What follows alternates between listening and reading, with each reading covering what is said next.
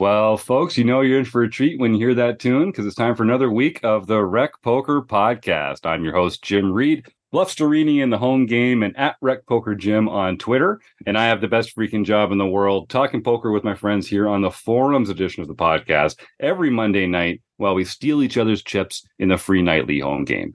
Now, we're going to take a look at a post from our free strategy forums in just a moment. But first, I have to thank our sponsors, the Running Aces Hotel, Racetrack, and Casino. Most of what we do here is free. We're a largely volunteer-based organization, so we depend on support from our sponsors and also from our premium members who take part in our training material and study opportunities for only fifteen bucks a month.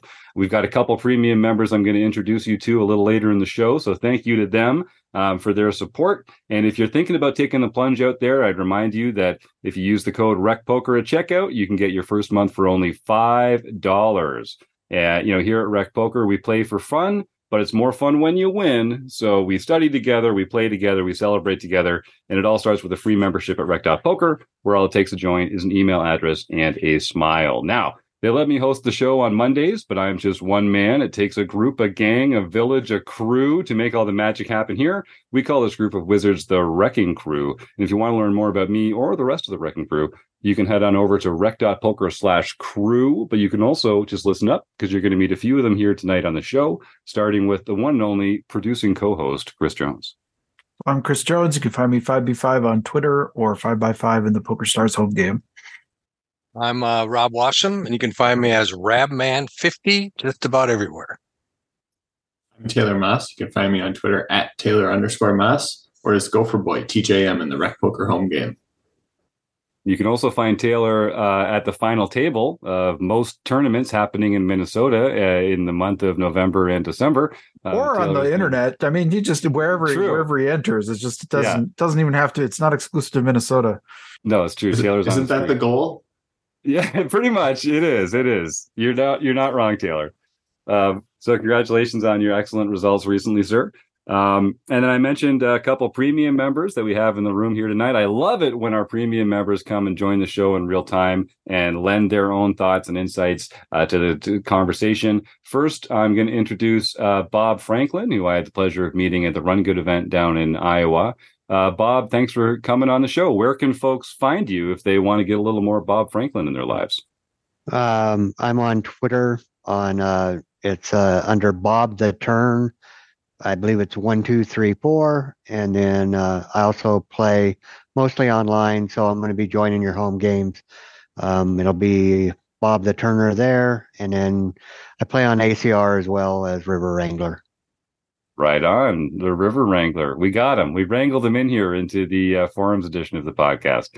And uh, Steve Katterson's joining us, another one of our new premium members. You might know him by his handle, the Chip Extractor. So it's been exciting to uh, see Steve get more and more involved in RecPoker. Steve, why don't you introduce yourself to our audience here and say hi? Yeah, so uh, Steve Katterson is my name. Chip Extractor is uh, what I go by everywhere. Uh, Twitter, X, Instagram, Gmail, uh, any of the above. You can find me on there, and uh, I'm glad to be uh, glad to be part of the community now. Right on, man. Well, like I said, thanks to both of you for your support. It means the world to us to have you on the team here. And I'm looking forward to uh, talking to you here on the forums edition of the podcast. So every week uh, we take a look at a, a free post from our post from our free strategy forums. This week we're looking at one by Keith Brandt. You know him as Monkey System, a longtime RECing Crew member here. The title of the post is "Nut Flush Draw on the Turn in a Three-Way Pot," and we'll put the link in the show notes. If you're listening now, feel free to just click that link. You can view the post for free. You don't need to be signed in or anything like that and follow along. So this spot came up in a recent six hundred dollars tournament in Chicago. We get dealt ace of hearts, jack of hearts in middle position and open to about two point two five big blinds. The button's been cold calling a lot and V-pipping forty percent or more. They call and the big blind calls. The effective stack is about fifty big blinds. So there's about ten big blinds in the pot, a little less. The flop comes ten of hearts, seven of diamonds, four of clubs. The big blind checks. And Keith's question is, first, what is our action in this three-way pot? We've got two overs, a backdoor straight, and a backdoor flush. And uh, Keith says, if I were heads up against the big blind, I'm c-betting all day. If we're heads up against the active button, I'm probably c-betting because against this player, I have the range advantage. But three-way is more likely that one of them hit this flop and isn't going to fold to the c-bet. We check, and the button checks behind. Does anyone want to talk about the flop action, um, or should I just continue talking, Taylor? Yeah, no, I, I mean, I think it's definitely important to talk about flop action. Uh, I feel like there's a lot of people that either over c-bet or under c-bet, and I feel like this is a classic spot for a lot of people to over c-bet.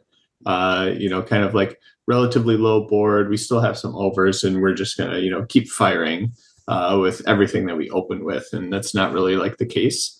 Uh, button, I know they mentioned them as, you know, kind of V-pipping a lot, um, which a lot of people are like, oh, you know, it's weak holdings then, you know, they have a weak hand, we should get them off the hand. Well, it just means they're playing and have a very wide range, which this flop can or cannot connect with. And, you know, you're going to have a tough spot navigating uh, from this. So honestly, given that they're the button, all these other types of things, the fact that there's one heart out there, Uh, I think definitely makes the case that we should just be checking here. And to be clear, I'm honestly checking with the intention of calling. Like, I still feel like we're in an all right spot, um, but I don't really want to be the one taking the aggressive action. I'd rather, if I can, go check, check here and then play a turn with my high card equity uh, versus the other two ranges and just kind of like play it from there. Chris? Yeah, I mean, and I just would echo that because I, I I feel like this is a spot. Um, I've been trying to do a lot of multi-way study lately, um, and this is like the classic situation where we find ourselves um, having opened, having an in-position player call us and an out-of-position player call us. We're sandwiched in the middle. Both of those players, once that out-of-position player checks to us and it's on us, both of those players are still uncapped. Because that that out of position player should almost never be leading in this dynamic, in this spot. Um, so we are actually in what probably one of the the worst positions here to lead out, and it means that when we do lead, we need to have a very strong range when we do so, and we are incentivized to check a ton in these spots. Um, the other thing that checking does for us is it gives us a lot, so much information by the time we reach a turn, because the in-position player um, has to make a, a decision then. And when they elect not to bet, that then caps their range significantly. Um, and so it's a, it, this is a much more comfortable spot to play through a check call uh, rather than through uh, some kind of c-bet thing. And and I think so many players get into the, well, you know, it's it's a it's a ten seven four flop. I usually c-bet on these kind of flops. I've got two overs, backdoor flush, backdoor straight. Um, this feels like a good hand to continue with and represent, you know, some of the stronger holdings I have in my range. But this is a really classically good hand to check here. And I like the way you talk about having a lot more information. I mean, the next time you get to act, you'll have seen the out-of-position player act twice as well. And uh, they're going to be... A check there does weaken their range uh, more than just checking the flop, like you say. Uh, yep. Rob, did you have something there? Yeah, I just want to agree with both Chris and Taylor that I don't believe this is a spot where we want to c-bet. But I do disagree that they're uncapped. Because they both just called, I believe they're, that caps their range. So they're going to have a more... linear range, probably. They're not going to be, they're not going to have an uncapped range because they're not going to have aces, kings, ace, king, those types of hands. So I think what we're talking about is the difference between range advantage and nut advantage. Mm. So um, by the fact that they checked um, might lessen the amount of times that they have something like pocket sevens to have the actual nuts on this, on this flop or Or was it tens? I can't remember. Yeah, ten, seven, four. So ten, yeah. Seven. Okay, so uh, yeah, a set of tens or a set of sevens would be more nut advantage type hands. ten, seven is there. Those types of hands exist, but the big hands, the aces, kings, queens, they're all they're not there because they would have three bet yep. those yeah. to begin with. Yeah, when I when I when I say I mean I mean the absolute best hands that they can possibly have here. Uh, the, given the two given pairs, the, the sets. Yeah. Um, right. Those kinds of things are still well within their range, right? For right. the most part, yep. less the buttons, yep. more the big blind. Yeah, and then the other thing that I really like checking here for is if I'm thinking about how I'm going to play the turn in instances where it goes check check, um, and this will kind of give away like what my approach would be on the turn. But like when it goes check check, and then a turn card comes out, like. I'm going to be betting big on any Broadway card, uh, including a ten that comes out uh, or any heart. And my hand does really well with all those different things. With ace jack, like an, an ace or jack comes out, I now have top pair. That's easy for me to bet big with. If a king or queen comes out, I have uh, a gut shot draw. Plus, others should be relatively scared of me having a king or queen in my hand because I have these types of holdings. So it's going to be very credible for us to like lead big there and be able to take it down with just our gut shot.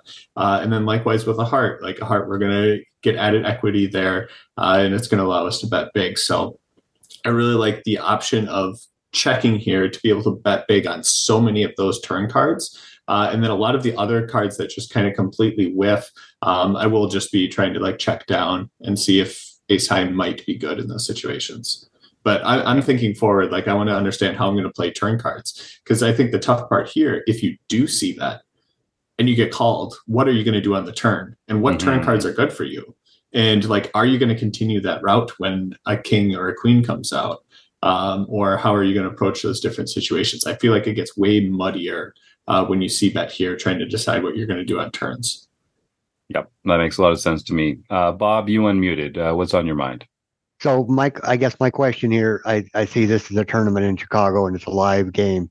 So if this was online, would you play it the same way? Oh, great question. Yeah. So, um, Chris, I'm going to ask you first because you talked about sort of some of the reasons why you might or might not see bet. Um, seemed like a lot of that was tied into the fact that it's multi-way and that these players can still have a lot of very strong hands here given the run out. Um, what, what, what would change if you were playing online versus live? I'd, I'd be more likely to check online.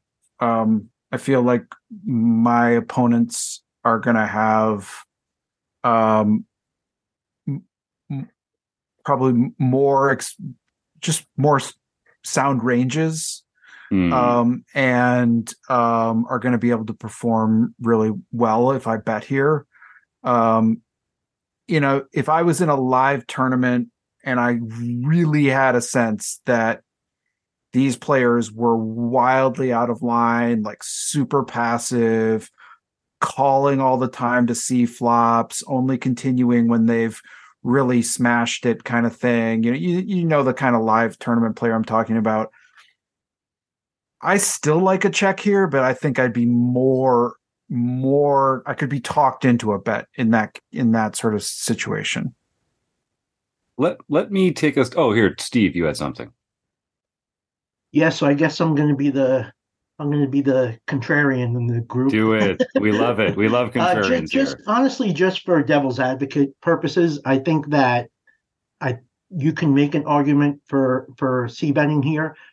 I think it's interesting that Taylor mentioned all those cards that we're going to bet turn on because if you think about all those overcards or I'm sorry, Broadway cards and and. Uh, hearts that come in on the turn, that gives us a lot of barreling opportunity if we do uh, c-bet on the flop. The other thing is if we c-bet the flop, um, I think we get a ton more clarity on, on our opponent's ranges, and and they're going to be essentially under pairs to the ten. Um, and when we do have those barreling opportunities, we're going to be able to get a lot of those hands to fold, especially when we size up on the turn. Um, now... This is a tournament with fifty big blinds, so I think in this instance, I would check a lot, and I agree with everything that everybody said. I do think that there is um, some value in exploring what the bet line looks like, uh, mm, especially mm-hmm. especially as it leads to turns and and uh, barrel possibilities, and what cards you do and do not want to size up and barrel on turn, um, and then follow through on river. Um, but I do I do like the idea in. Now, keep in mind, I'm coming from a, a deep stack cash game background, so I do like the idea of uh, defaulting to the aggressive action when I feel I can play that line well through multiple streets post-flop. Um, and I think like this is a somewhat in-betweener for me. In a tournament, I would mm. I would certainly check here, and as described in this uh, example, I would check. But I do think that um, when you explore this and you're thinking about like where you want to go in, in this spot, Um, definitely thinking about what the aggressive line looks like across multiple streets uh, can give you an idea of maybe adding that aggression in spots where you might default to passivity. Um, and then that kind of opens up your game maybe a little bit more. Yeah, and I do like this idea that even if we feel like there's a pat answer that we are comfortable with, um, examining the alternatives, because even if, if you know that checking is, you know, a profitable play, um, it might you should always be comparing it to the D O V of the other players. So I love that we've got an open mind for that. Taylor? Yeah, I, I'd like to comment on one of them because uh, you said one thing, kind of like you kind of get to understand your opponent's range a, a little bit better when you bet. Uh, I think you can understand it just as equally well if you check uh, and kind of see how they're going to react to it, because you're going to still get that like level of information. Uh, so I think there's still some value there in terms of like checking. Um, I'd also say, I think like Chris was describing earlier, I think this is just like, generally speaking, a spot where we should not be c-betting a lot. Like forget the, like our exact hand that we have here. Like, I just mm. think this is like a situation in general where we probably don't want to be c-betting a lot. And then like potentially how you come in with the other construction of your range in terms of like what you should be betting versus what you should not be betting and checking and what you're going to be betting as a bluff. Like, I feel like this one's going to fall like squarely in the middle of like your middle-ish value hands, which I think makes it a great uh, check candidate. And then the last thing I'd say is um, when we're talking about the range construction and like where, like what do we know about people's ranges and like where are they at with different things? I think if we check and we get check behinds, Uh, we obviously keep their range extremely wide, but it's also a range that's really wide that allows us to barrel on those cards and get folds out of. Like, we're going to keep a lot of their junk in there that we can then attack and get folds out of. Whereas if we bet and then one of those cards come out that wants us to keep barreling, well, we've already condensed their range to stronger holdings, and now we're trying to get that range that our opponent has that has stronger holdings to try and fold in those spots. So it's going to make it a less profitable bluff on the turn. So those are kind of the reasons why I'm like advocating for this, but I totally get like we should be understanding those different pieces. Like, hey, when aggression works, like just use aggression, but we can't always just like blindly get into pots and just say, yeah, the answer on the flop is bet and the answer on the turn is bet and the answer on the river is bet, because you just need your opponents to fold. Have you been reading my book? Because that's my only strategy in these games. You're not supposed yeah, to I, bet every street and try and I, try and get. I offense. Commented your rough draft uh, a bunch there, Jim. I, I think you need to go back to the drawing board. Uh, Chris, what have you got to say? Yeah, one one of the other really uh, things to keep in mind um, in multi-way pots, and especially in this situation, is that, and one of the reasons that I think this is such a strong check is that we need to divide our range into three sort of classes of hands, right? Mm. The ones that we're betting for value right now, and that I think needs to be very strong value, as well as the ones we're sort of maybe leading out that are sort of more like kind of our drawy, bluffy type hands. We also need to have hands that are value that we're checking, that we are planning to check raise. So it really actually weakens our ability to bet with the, the bulk of our strength and value. And it's another reason why checking is so valuable here, is because we need to be able to, when we check here, have the ability, because we still have a player, two players who are going to get to act bef- behind us before we ever get to act again.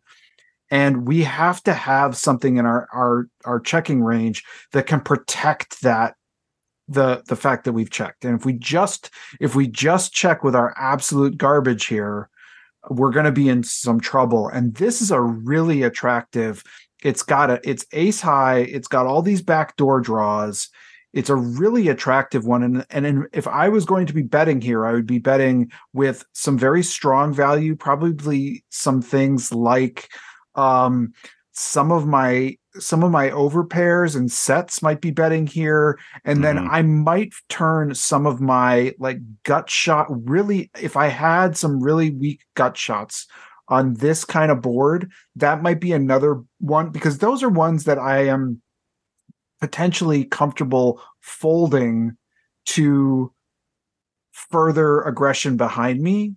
Whereas this is a hand I really don't want. I don't want to bet and then have to fold this hand, because I feel like it's got too much value, but I'm going to have to fold if I get raised um, in this spot. And that's another reason why I like this check. And so like, I would be, I would be, for instance, if I had, you know, Jack nine of spades on this board, that's the I hand that, I was going to suggest. That would yeah. be a really attractive potential bet here, because now I can get better hands that I'm currently holding to fold, um, and I'm I'm I'm actually doing some value with my bets. Whereas I feel like if I bet here with an ace jack here, I feel like I'm I'm kind of stuck in a really ugly situation if if I don't get those folds. Um, and that's that's another reason why I think this is a really strong hand to check. And, and Chris, you're saying, and I think that this is echoing a sentiment from earlier, that we actually have too much equity to bet here, because we uh, would per- it's better as a check call line, whereas we can take a hand like Jack nine suited, Jack eight suited, a gut shot with no flush draw, um, where if we get raised, we don't mind giving it up yeah. because we don't have and, as much equity in the hand. Just to emphasize that hap- this happens a ton in this like exact situation where we are in the middle behind between these two players. This is where we are that have the most pressure on us to find the the most checks, especially on boards like this one, where it's not, if it's like ace king five or something, then we can mm-hmm. talk about some different approaches there. But this this board is is a really tough one to play. And Chris, if I remember correctly, your deep dive on the multi-way subject, this was a sandwich uh, scenario, sandwich spot, and this is where you don't. I don't know if other people call it that. That's what I call it. Yeah, we're we're in the middle of two loaves of bread. I, I get that. Uh, Steve, what do you have to say? So I love the example of the of the Jack nine. I think Chris kind of nails it right there. I, I was actually going to follow up with a question like, where do you reach out behind your sort of fat value here? Um, because I do think that there's a propensity for people to um, play too snug in multi-way pots. Now, once again, mm. I'm going to say this is this is sort of from my background of live cash, and and I do think the dynamic is different in a in a tournament where your chips are just that much more valuable, so you can't, you know, kind of get too far out of line um, from from solid construction there.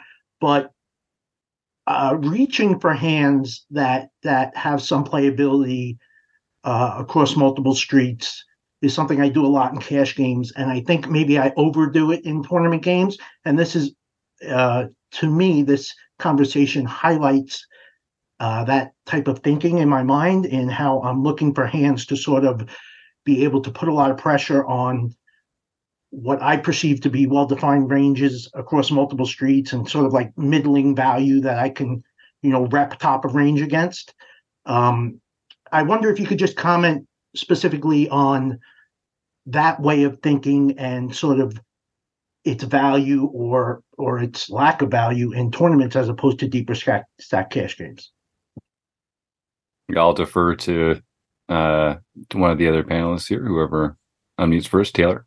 Yeah, I, I mean, generally speaking, like cash games, you're playing like way deeper, uh, and like a lot of value comes from like implied odds of those like strong draws or being able to hit high pairs and uh, different things like that.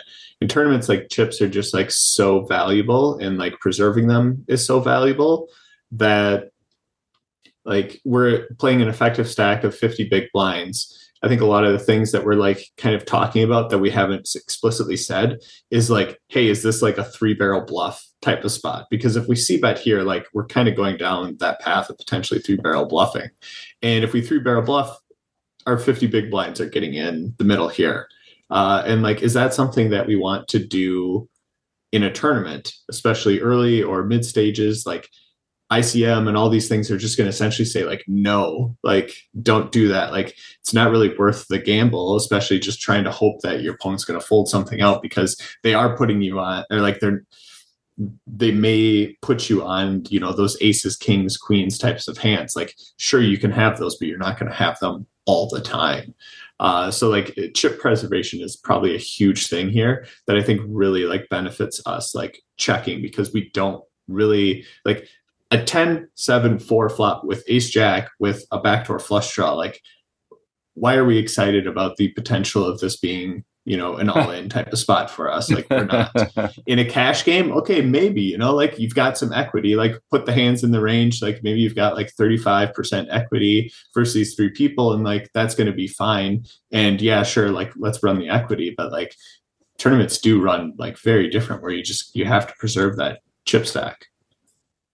And I know the question is about a nut flush draw on the turn, but um, we're I, I'm gonna I'm gonna put one more rabbit hole out there before we even get to the turn here.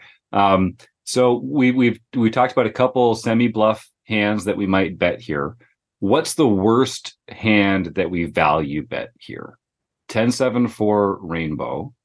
Is it? I it, I don't think we're betting. I don't know, ace seven.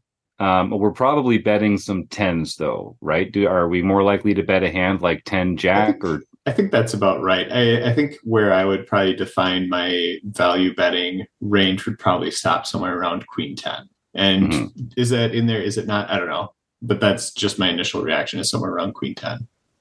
Rob? I. Yep. I personally would probably bet my nines and eights there. Mm-hmm. Um, that would be a place that I would bet. Um, probably get a call and be pretty, pretty happy about it. Um, I'm really not sure what I'd do if I got raised. I think I'd still have to call because I still have a lot of equity, but I think eights or nines there are definitely a bet. Yeah. You're also blocking a lot of the straight combos that your opponent might have in that spot. So you'd, that's interesting because it does, it does inflate the value portion of the raising range a little bit if you're blocking some of those natural uh, draw candidates. Okay, thank you for uh, exploring that with me. On to the turn. So the turn, uh, there's still about ten big blinds in the middle because it did go check, check, check. The two of hearts. So the board is ten of hearts, seven of diamonds, four of clubs, two of hearts. So now we've still got two overs and the flush draw. The big blind checks. We now have the flush draw, but only one card to come. Do you think it's very likely, and this is uh, our hero, Keith, um, our correspondent asks, do you think it's very likely one of our opponents has something that won't fold to a turn bet? One of them could be in check call mode with a pair. A semi-bluff depends on fold equity, and we likely don't have very much of that in this three-way pot. Um, so he asks, what is our action? And I want to know if the group agrees with that. Uh, Chris, you unmuted first. Yeah, I think this is where... this hand for me, like I love this flop check, and I don't think enough players do it. Hmm. But, but uh, I think, like Taylor was saying, I think that we have to have a plan. Um, we can argue about if the turn is a ten, but I think that if the turn is anything uh, jack, queen, king, ace, or any heart, I think we have to be betting when this action takes place, because now our two opponents have taken actions that have indicated that they don't have that. Yes, they could be sitting there with a seven or a four, right? They likely don't have a ten. But we can start to put a lot of pressure on those types of holdings. Um, and one of the things that um, he says is, is a semi-bluff depends on a lot of fold equity, and we likely don't have very much. Well, why do we think that? I think mm-hmm. we have a... We, uh, the, our opponents have taken no action that me that signifies that they have anything that's interested in this pot. Um, we have not bet, and they have not, uh, you know, come along or anything. I think we have a ton of fold equity, and when called, we have a ton of equity. Um, so I think we have to bet. We have to bet big here, um, and um, This is this this is this is why we checked, right? We checked to get in this spot because we got to learn so much about Our in-position player checking back means that, that they're capping their range there. And then when the that out-of-position player that we said that doesn't tell us much when they check on the flop, but when they check on the turn, that tells us a lot more about their holding as well. So I, I think this is the spot where where we just we we almost just have I mean we just have to bet this we have to bet this and we have to bet big in my opinion. And I, I want to reinforce um, like what Chris is saying is that like this is why we check. It's a value check on the flop um, because you get a chance to express some um, strength here. And when they don't take the action, I think that really does weaken both of their ranges. And the reason that the sizing is so important, Keith is right that a lot of their holdings that didn't completely miss are one pair hands. Um, but one pair hands are put in the blender when you use a large size. If you use a small sizing, it's very simple for them to just check and call. And it's an easy, trivial decision. We want to avoid giving our opponents easy and trivial decisions. So we size up in spots like this so that a one pair hand is really put to a difficult decision. Um, so I, I agree with that one hundred percent. Um, And yeah, that was the one thing I wanted to challenge was that assumption that just because you've now gotten to the turn, their ranges are stronger, but it's just gone check. You haven't actually had it. You haven't actually uh, put them to a decision yet. Um, is there anything else that we? Does anyone else want to jump in there, Rob? No, I was just going to agree with Chris. I think uh, we need to bet this turn, and we need to bet it big. Now, the way the hand played out, he he um, he checked. And the button bet pot. Mm-hmm. So what does he think the button is doing that with? Because the two did not help the button. Yeah, the two let's, is like uh... a blank. It's like a blank. Unless he's sitting there with uh, a hand like Jack eight of hearts or something. But I think even that he bets on the, you know, when it's checked to him, he's got to bet that on the on the flop. So I just You know, I don't know that I could fold, even mm. if I checked and the guy bet. I don't think I could fold. I think I'd have to continue with this hand somehow. I just something something is wrong here. Why is he betting? The only reason he's betting is he because everybody checked twice in front of him. Right. So he figured this is a great spot to just steal this hand, and Keith could still be ahead of everybody in this hand right now. So I know Taylor's got something, but yeah, let's let's just uh, get to this point here. So um, we the hero does check, and the big blind bets pot. Sorry, the button bets uh, bets pot. The big blind folds, and it comes around to us. And to move on to this next decision point, Keith says uh, we don't have the expressed odds to make this call. The implied odds aren't looking good either because it's hard to realize implied odds from a flush or an ace. I guess because they'll be obvious on the board. Um, a check raise could be committing ourselves to the pot with a draw and might need to be a jam based on the stack to pot ratio. What is our action now that the pot is finally heads up? Uh, Taylor, what did you have to add? Yeah. And I mean, we said like, essentially this doesn't make sense. One, it's a huge bet. Uh, so they're going polar with their range, essentially like, essentially saying like, I've got a very strong hand or I've got nothing. Um, And for it to follow through with that, the reason Rob is saying it doesn't make sense is like they check flop. They bet a lot of their like medium-ish strength hands on the flop, and then, uh, but they took a check route. So they would have to have something that either was super trappy uh, on the flop where they were going to check and try and trap us later, Uh, and then wake up on the turn, or something that had medium value before that was check worthy that now has gone into like premium status with this turn. Um, so pocket deuces make sense. Uh, we have, you know, an opponent who's, you know, V-pipping a lot. They could see a pocket pair and just go set mining. Uh, and then now they finally hit that. Uh, it doesn't really make too much sense to me that they would have, you know, pocket fours. Probably not pocket sevens. Maybe they had pocket tens and they were getting that super trappiness, but like there really isn't much that makes sense here. A lot of the two pair combos just don't make sense from a starting point. You know, the seven deuce, mm-hmm. the four deuce. Um, granted, it could be, um, but all those things considered, where I have a really hard time trying to figure out what is their value portion of the range, and that value portion is really small. um, makes me want to call here, even with ace high, because ace high is going to beat a lot of their bluffs. So the fact that we're talking a bunch about implied odds of what happens when we hit our nut draw, uh, we may have more equity than just that. Like ace high may be good in some of these spots. Granted, we're going to be put in really tough spots on rivers in the sense of potentially trying to call down with ace high. So that that's another thing to be considered here. Um, but what happens with an, an ace or a jack comes on the river too, right? Mm-hmm. Like, do we feel pretty good there? Again, it's going to be a really tough call down and a really uncomfortable spot for us to make. But at the same time, we are having a really tough time putting together our opponent's story and trying to figure out what they're going to have here. So uh, as it's played, uh, one, I am uncomfortable, but I am like getting to the point where I'm like, hey, given this player description that we have in terms of they play a lot of hands, uh, they could be doing this with a lot of different things.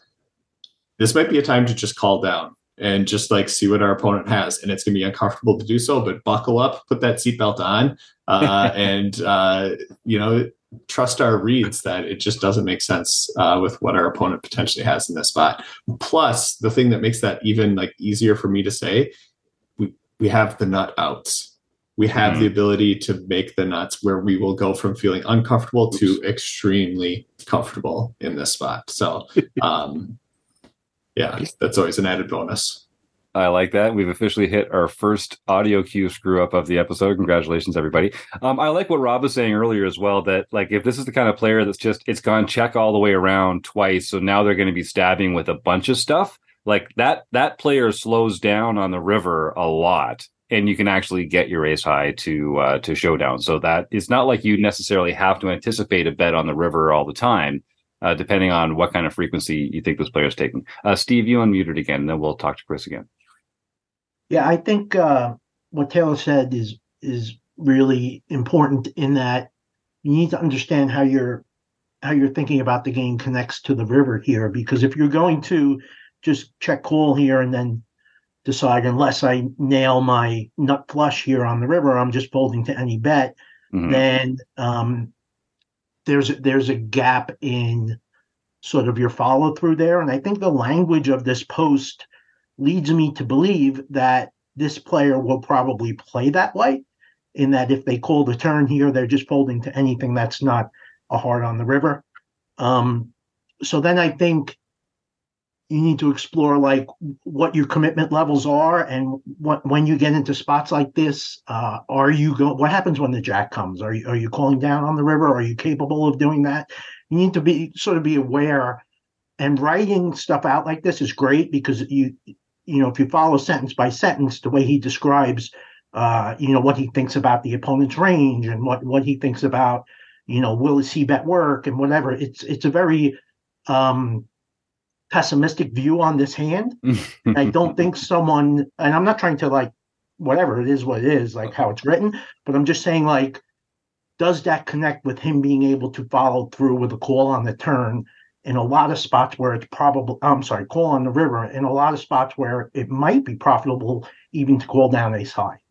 Yep. So I don't know how you guys navigate that with, with students who have that sort of gap between, oh, I, I feel like I, I hit my nut flush draw on the turn, so maybe I'm okay to call a pot size bet here, but I'm I'm just folding to anything that's not a heart. Like, does that make that decision point on the turn um less profitable for that student? Obviously, I think it does, but um, how does that student bridge that gap? You know what I mean?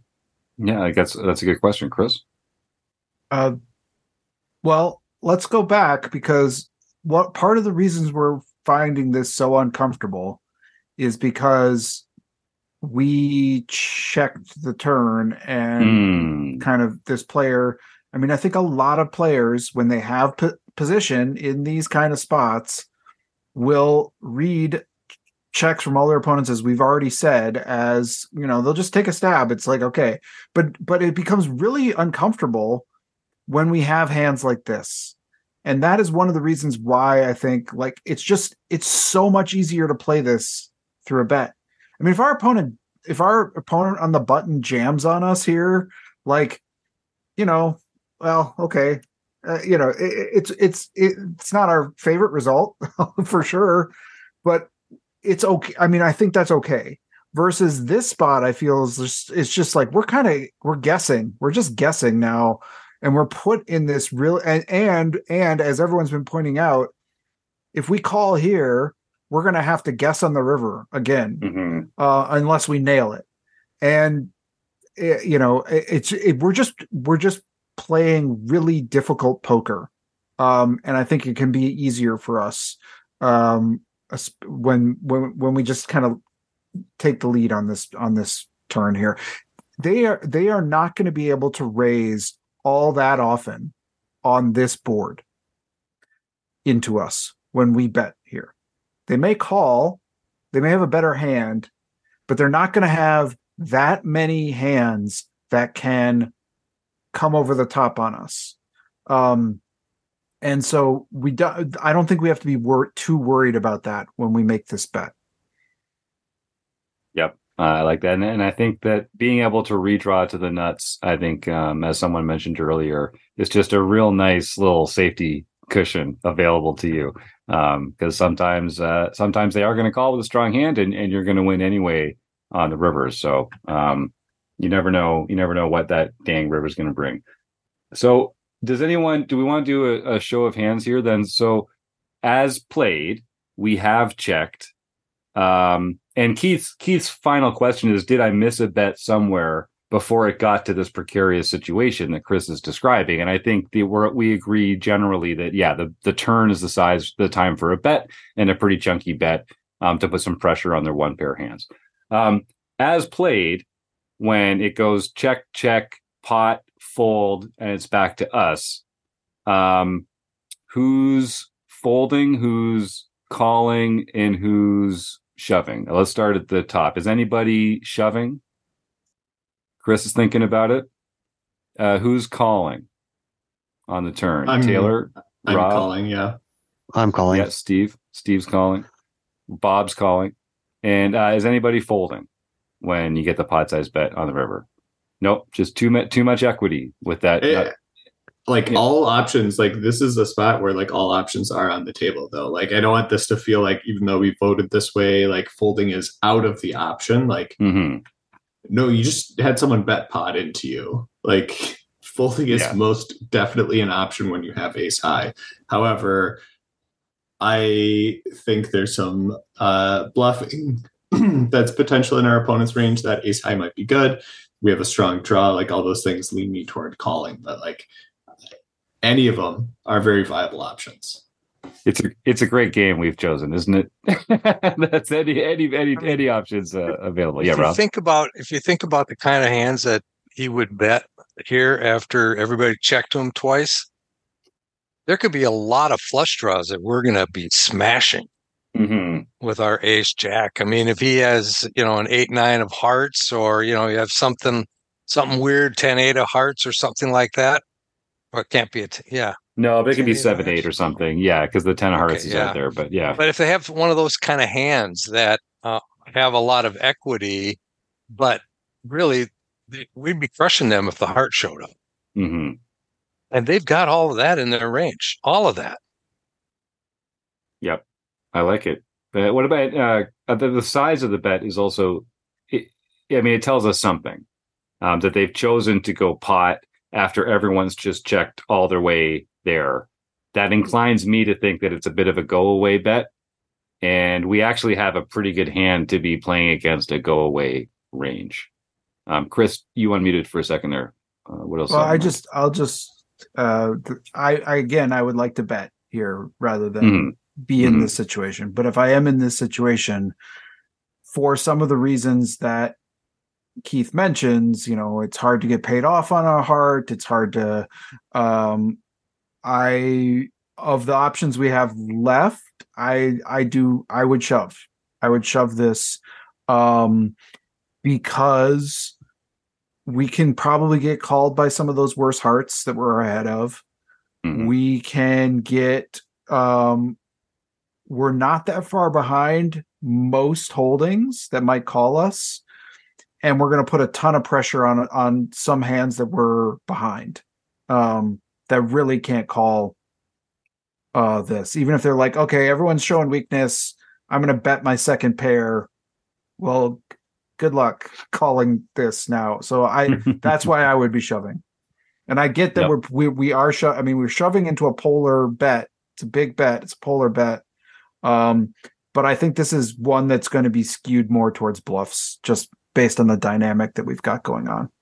Yep. And I like that you're approaching that sort of the, one of these cardinal rules of if they're the polarized range, you don't take aggressive action into them because it allows them to play perfectly. But again, these general rules, there, there's a million general rules, and sometimes they contradict each other. So it's really a question of like, what am I going to weigh uh, when it comes to making this decision? Um, Steve, we'll give you the final word. Yeah, I, I, I find it interesting that people take these passive lines, like specifically on the turn here, they take a passive line because they want to avoid sort of tough spots like, oh, what if I get ra- raised or whatever, and how do I respond with that?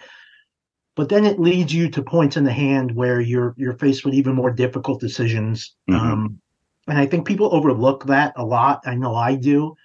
Um, now, now the, the flip side to that coin for me specifically is is defaulting too much to the aggressive action. And I think we've learned recently in poker study, uh, you know, with the advent now of uh, solvers and stuff, how how passive can be profitable. It can be profitable. Um, and spewing j- aggression just for the sake of aggression is not necessarily more profitable than passivity, right? But I do think that the idea that people default to passivity because they want, they have in their minds that it makes decision-making easier is a fundamental flaw in thought process that you see a lot in um, people just trying uh, trying to get better at uh, understanding the game and navigate, especially deeper post-flop, you know, multiple streets post-flop, um, where you could end up in a river decision where you're facing, uh, you know, your tournament life in this example, but, you know, or for all your stacks in, in cash. And I think it's Uh, it's important to check your language. Like, I think his language used in this post is really uh, informative about the way he's currently thinking about the game. And um, and if you dissect a lot of that, there's a lot of opportunity for growth here, just beyond this singular, like, sort of hand, you know? Yeah, great, great insight. I also really think you're right about, um, especially recreational players, we we kind of default to the passive lines because we think it, like, creates fewer uncomfortable positions, but it really just sets you up for more uncomfortable positions later. And uh, and I also want, you know, people talk about wanting to like decrease their variance by making a hand and not getting chips into, but you're actually increasing variance by taking a line like that. Uh, maybe that's a subject for another podcast episode, but um, I yeah, I'd challenge our our listeners to uh, take that note from Steve. And sometimes you can get yourself out of trouble with the aggressive line, um, or maybe even lose less than you would uh, by taking the passive line. So don't always just uh, write it off as, uh, you know, being a spew opportunity. I think uh, taking the aggressive line can actually save you a lot of chips sometimes too. Well, uh, some fantastic insights here. Um, I'm so glad we got a couple uh, premium members in the room for this conversation. So thank you to Bob Franklin and uh, Steve Katterson for joining us. Um, of course, thank you to our Wrecking Crew members, Rob Washam, Chris Jones, and Taylor Moss. Uh, Keith, Monkey System, Brandt for the post, and you, the listeners, for uh, getting us out of bed every morning and humming on the show. So we wouldn't do it without you. Thanks for joining us, and we'll see you next week on the RecPoker Podcast. Good night, everybody.